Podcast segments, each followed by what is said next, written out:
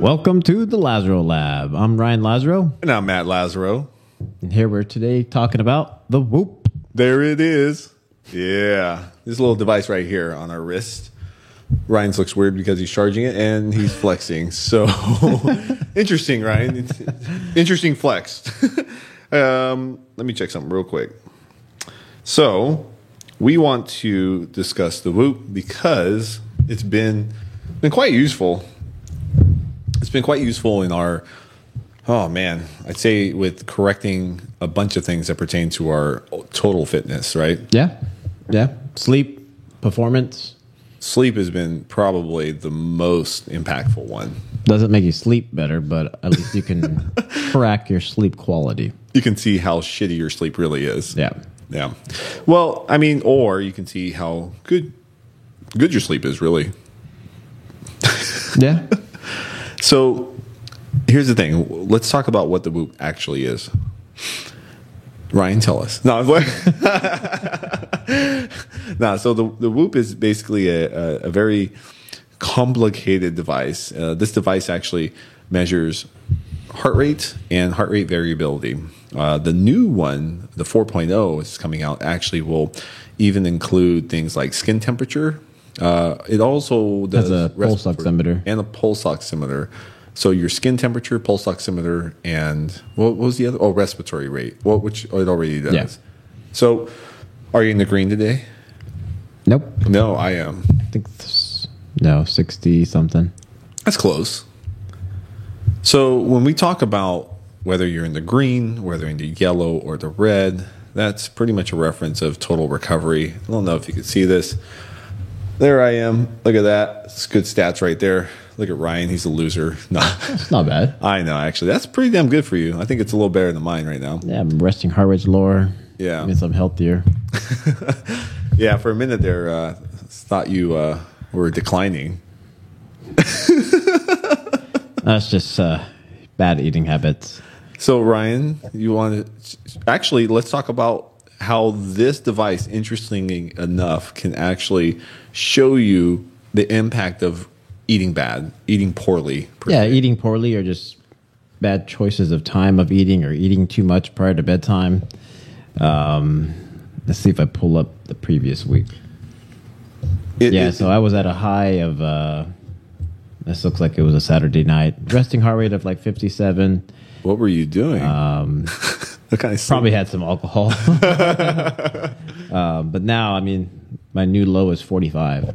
Yeah. significantly dropped by instead of eating at midnight and uh, going to sleep at 1 a.m., my last meal is at 9 p.m., um, which helps significantly because my body is not trying to work on digesting, all. Yeah, digesting two thousand calories I'm before you go to bed. I'm trying to boost my metabolism, oh god, make my body work while I'm resting. Yeah, let's no. Doesn't No, quite it- work like that. Definitely doesn't work like that at all. So the interesting thing is, is, is you're able to find correlation between what's actually going on with your habits relative to an The- the outcome, yeah. yeah. Some Yeah. well, and it's instantaneous feedback basically because sometimes you can even get in, into a workout that's that you feel like you should be performing better Mm-hmm. and you're trash because your recovery reflects pretty much all the things that you weren't doing or were doing that impacted it negatively. Yeah, I mean, I I could see here it's on a. This is for the resting heart rate. It's on a downward trend, And that's a good thing. um, and that's really contributing for me eating a balanced amount of calories appropriate for me. Uh, going to sleep earlier, drinking more water. Um, these are things that help contribute me to stay green. Stay green, guys. no, so being green basically implies that based on Ryan's personal metrics, meaning Ryan's average resting heart rate, average HRV, and, and I'll touch on HRV a little more. HRV, interestingly enough, is something that's a little more new um, in the sense of the data that they've been collecting on the the correlation between your health and your HRV. And HRV is the heart rate variability, which means the milliseconds between each heartbeat. So you have the beat, and then in between that is a, a time a, a time refraction, and it's uh, measured in milliseconds. And the higher the number that is, the better typically. Typically, but it's based on an average, right? So Yeah. most people there's some interesting correlations between HRV and age. So the younger you are, the higher the HRV typically. Makes sense. I mean, your heart's probably going to be a little more healthy. And the older you get, or the less fit you are, or the more unhealthy you are, the typically typically we see lower HRV followed by higher also uh, resting heart rate. Yeah. So your resting heart rate doesn't necessarily need to be extremely low. Um, you know, I know when I'm recovered really well. Should be lower than what it is for your daily, Yeah. God, yeah. your average daily. But mine, you know, if it's in the 40s, in the mid to, to upper 40s, um, I'm usually okay. And occasionally it goes back up into the 50s, but that's usually because I'm either, you know, over overextending in my training or doing eating like Ryan at night. Certain time of the month for him. Don't talk about that. No, no, but but that that's the thing. Like it, it it's we're able to really narrow down some of these these interesting specifics, and obviously it's maybe not the most accurate of things all the time, but it's Tracks consistency though. exactly so. Consistency is another way that we can we can use consistency of measurement acts as what we call a proxy and a proxy is just like an approximation of where things are relative to how they've been. And so if we know that there's based on some some metrics based on your averages weekly or monthly or yearly we can kind of understand where things are progressing. And so you can usually find trends uh, you know correlations between people that are you know, drinking more alcohol, and then usually it's followed by a correlation between higher resting heart rate and lower HRV, and even higher respiratory rate. Can you break down what is the respiratory rate for Yeah, that don't really know what it is? So respiratory rate is basically the amount of breaths that you take per minute while in rest. While sleeping, correct? While sleeping, yeah. And so uh, a healthy range is between 13 to 20, I think. I think, right? 13 to tw- Either 13 to 20 or 13 to 18. 13 to 18 basically and it's a range but we all have a different amount of our, our your respiration rates are going to range per person so Yeah. mine interestingly enough is is always on the low side between 12 to 13 Mine's consistently looks like between high 15s to high 16. so the fascinating thing that we noticed and that whoop as a company noticed was when people were actually getting a respiratory infection i.e. the rona uh, they noticed a spike in the A tremendous incline on a daily basis. Yeah, so you know, you would see someone like me from go from a 13 to like an 18 Yeah, just progressively 13, 14, 15, 16, 17, 18.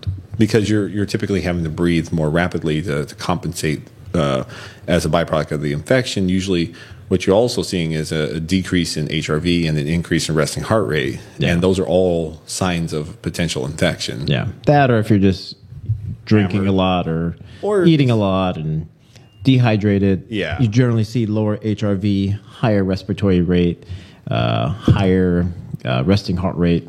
Or if you've done some extreme, ath- you know, uh, athletics. Yeah, vigorously beat yourself up. Well, like uh, you know, some of the bike rides we've done, they were like well over five hours, right? Yeah, that's enduring a lot of physical stress. Well, enduring a lot of uh, increased cardiac output, Yeah. right? So your your average heart rate's higher because you're For hours. for hours, right? There's some where you know on a scale of zero to twenty, it's it's it's it's a perceived effort rate. Well, not perceived. Sorry, it's it's the approximated effort rate based on your um, your average heart rate, and so the higher that your heart rate is elevated, the longer it is, the long the the more of a uh, uh, impact that it has on your total strain, and that strain is a resemblance of potential calories expended and stress impacted on the whole body. So I heard you kind of laugh a little bit looking at my screen. He's laughing at the hours His sleep slept score. versus n- what they estimate I need. Um, I'll pull it here on the screen. This gap shouldn't be this, so you can shove Oh, so first. I'll show you. Mine is fairly good. My average uh, uh, sleep performance is seventy nine percent. If you look there, and so there's a little gap between time. average of, uh, And then look at Ryan's. you know, that's pretty bad. Ryan blames it on having little But uh, kids. I mean, little things for me personally, like consuming a well balanced amount of calories for myself, not eating past nine o'clock. Um, and that's just my preference based on what time I go to sleep, which is usually two to three hours. You know, I stop eating two to three hours prior to bedtime, um, increasing my hydration, increasing my cardio output. Um, as far as just working out more regularly, that has tremendously allowed me to sleep better. Like I was getting three and a half to four hours of sleep. Um, I did decrease my caffeine intake. Oh, you were, it was a struggle bus for a couple of weeks for you for that. So I mean, for me, and this is not probably a lot for most people. You guys probably have a gram a day, but I like That's one thousand milligrams, Yeah. guys. In I- other words, that's like ten coffees. yeah. But like I mean, Or maybe someone will drink one bang. That's three hundred milligrams. They have two coffees a day. have- Plus have, another pre workout. I mean, yeah. you're hitting a thousand milligrams easy. uh, me, I'm a little bit more sensitive to caffeine, so if I have 300 milligrams, I have anxiety. I'm jittery. My heart's going, feeling like it's going crazy. Can't breathe when I work out. I mean, you can't breathe anyways. Yeah. um, so now I toned it down to like 100 milligrams. yeah. But just assessing all of those and becoming relevant of aware of what what I'm doing. Um, that's and the Whoop allowed me to see those and track those habits. Um, I've been able to increase my sleep significantly. I've been able to go green several days in a row. Um, and whenever I fall off a course and maybe have some drinks or um, have too much nachos on the weekend, uh, too late, it reflects, and I see a increase in heart rate, decrease in the HRV, and increase in my respiratory rate. So this kind of builds self awareness to see what you're doing and track it pop- properly. Yeah. And the other part that I think is kind of fun is, well, actually, we'll get to, no, no, no, we'll go into that. The, the thing I think is fun is where we're actually uh, competing with each other with getting the higher, higher Basically, strains. like whose heart is working harder. Yeah, it doesn't necessarily mean that you're in better shape. It just means that you're going through more pain. like pushing yourself hard. Like if I, if the workout's half an hour and my heart rate, uh, what does it say? If it says it's been working at 90 to 100 for yeah. 30 of those minutes, That's then that's like max intensity for 30 minutes. And that just means I've pushed myself that hard, but I Closer, still, closer to heart failure. I can still finish last. Yeah. Yeah. I've just been working really hard. What'd you get on? Uh, so today we did uh, some running training after uh, after some lifting. yeah, this was light jogging. So. Yeah, uh, it felt hard to me after squats. so this is, yeah. So you actually I was lower than you. did lower than me, which is But you did squats, so you probably had more fatigue. But you got what? One max heart rate of 180. Mine was 176. it touched once basically. uh, average heart rate was 143. Yeah, it never went down that much. Maybe mine mine's a little bit longer. Well, So still, yeah, I mean I that shows that I'm in more shape. Heavier squats before.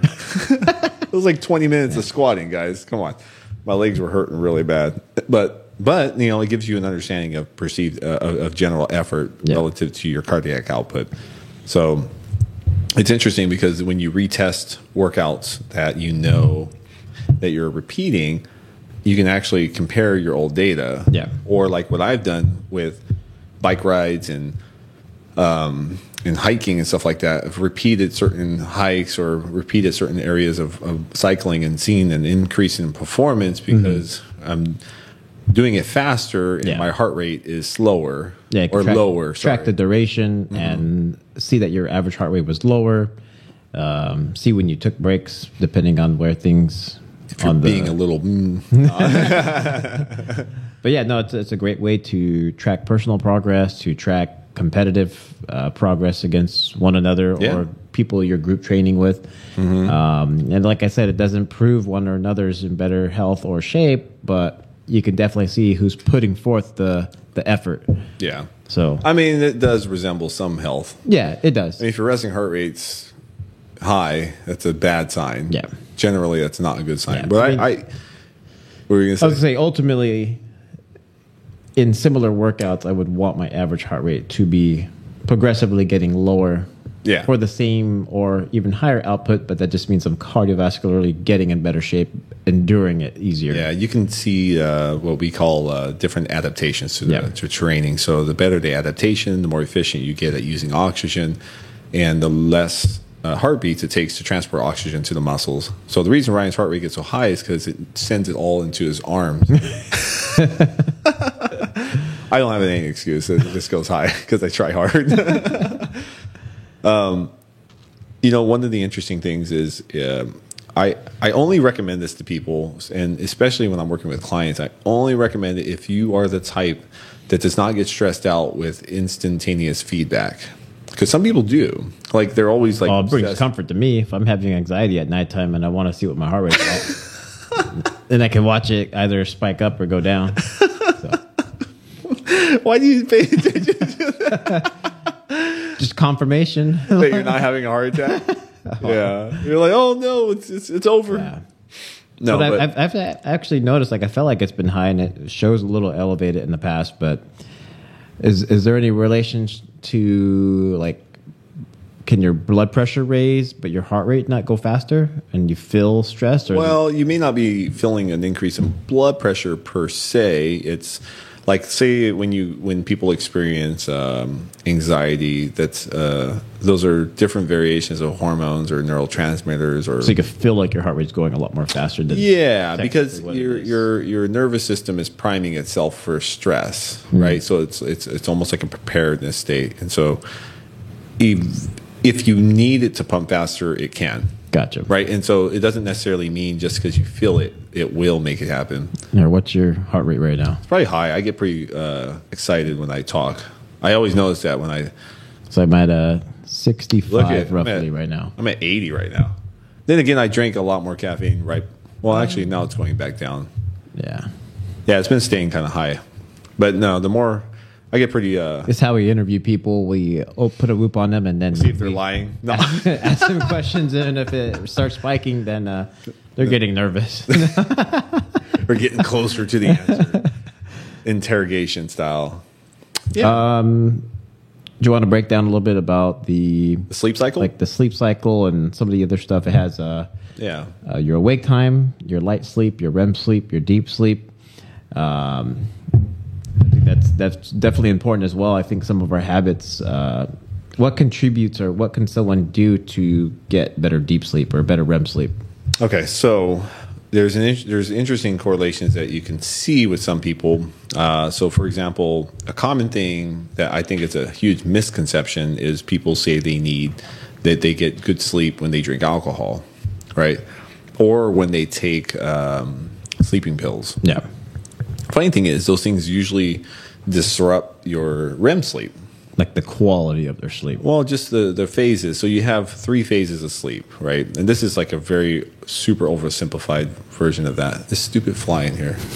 Where's the taser? we need the taser. You can kill it live too. That'd be cool. Anyway, so your three phases. There's light sleep, and then there's damn it, this fly. Sorry. There's light sleep. There's REM and deep sleep. REM sleep is associated with memory consolidation. God damn it. Get it out of here. Um, okay, let's start over. REM sleep has the association with um, memory consolidation and basically getting your brain uh, back to where it needs to be, primed for the next day to have mental clarity and all those. So that's a super oversimplified definition. So if someone is not getting the REM sleep, they can have more brain fog, Generally, mental yeah. fatigue. Generally, yeah. Okay. Those are those are some of the simple things. The other thing is that they know by some of the new studies is that people who lack REM sleep are at higher risk of um, Alzheimer's and things like that, neurogen- neurodegenerative disease, basically. And then deep sleep is usually associated with like muscle recovery, for example. Gotcha. So like physical regeneration, hormone balancing, and things like that. Light sleep, um, to my knowledge, and I may be getting this a little off, it, it, they think that light sleep is is very important because it allows you to wake up. easier. I was going to say, yeah, it's pretty important to wake up. Well, no. So think of, think of it this way. So let's say if we're out camping Mm-hmm. and you know a bear comes up. Just like your mental, your subconscious alertness. Yeah. So it, it, they think it's a, an evolutionary trait to allow us to wake up in the, when you're sleeping to prevent being killed or eaten. Off topic, but why do why do people sleep walk? Or I don't really. I don't really know the answer to that. We'll have to look into that. Yeah. because uh, Roy does it and Resi sometimes.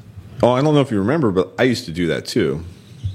You probably don't really remember Nah, too much of that because you're younger, but apparently I did it a few But like times. she got up and then she like walked around and then she grabbed the Theragun. I was like, "Don't drop it." turns it on. Yeah, you don't want to drop Usually when that. she has to use the restroom, though. Mm. So Is she pretending? what to go bathroom? No, pretending to sleepwalk. Nah, I doubt it. Yeah, I used to sleepwalk when I was younger. Hmm. Yeah, but like I said, like, um, I th- you know, mom and dad only caught saw me do that a handful of times. So God knows how many. Didn't you like pee in the trash can? I, th- I think or, I re- I don't remember. Of that, course, you're gonna bring that I up. remember someone said that. I heard it somewhere along the line. So apparently, I woke up. I woke up to go to the bathroom and I was sleepwalking. Apparently, because I don't really remember doing this, but apparently I went and urinated in the trash can in the But I, kitchen. I think that's a, it's a common trigger though, where people are waking up because they have to use the restroom. yeah, because she was probably gonna pee in the ground if I didn't like snap her out of it to go Yeah. to the bathroom.